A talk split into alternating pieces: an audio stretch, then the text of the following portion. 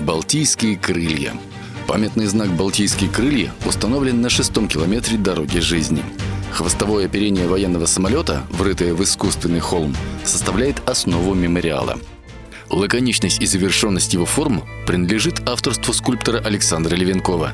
По центру хвоста размещена авиационная эмблема Балтийского флота. Поодаль монумента размещена бетонная стела с памятной надписью-пояснением. Здесь располагался аэродром Приютина.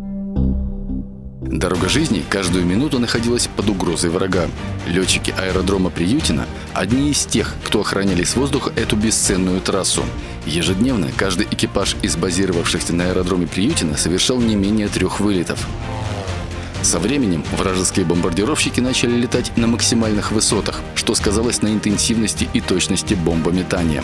Постепенно советским летчикам удалось окончательно вытеснить гитлеровскую авиацию из воздушного пространства над Ленинградом.